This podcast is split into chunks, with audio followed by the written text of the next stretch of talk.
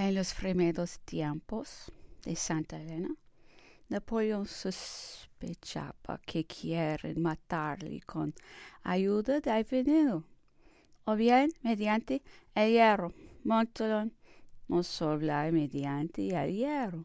Montolón nos habla de una ocasión en que el emperador estuvo especialmente en guardia.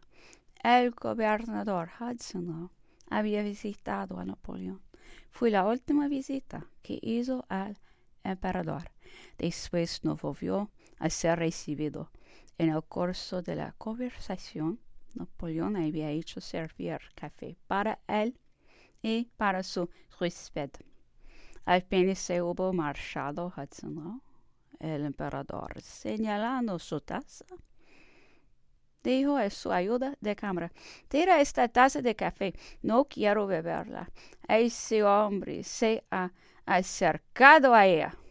Le creo capaz de todo, incluso de envenenarme. En los primeros años, el emperador tuvo la impresión de que se le quería envenenar con vino.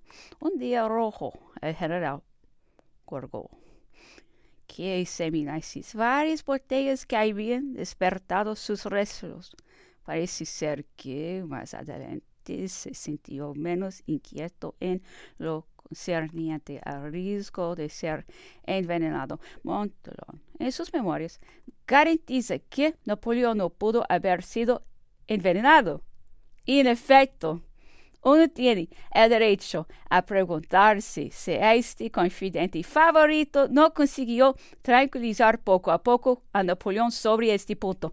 Sin embargo, en abril de 1821, pocas semanas antes de su muerte, el emperador interrogaba a su médico inglés, Arnott, sobre la posibilidad de que el Jerez Quina que había probado por consejo del mencionado Arnott estuviese envenenado y preguntaba si el farmacéutico de Jamestown era hombre de fiar.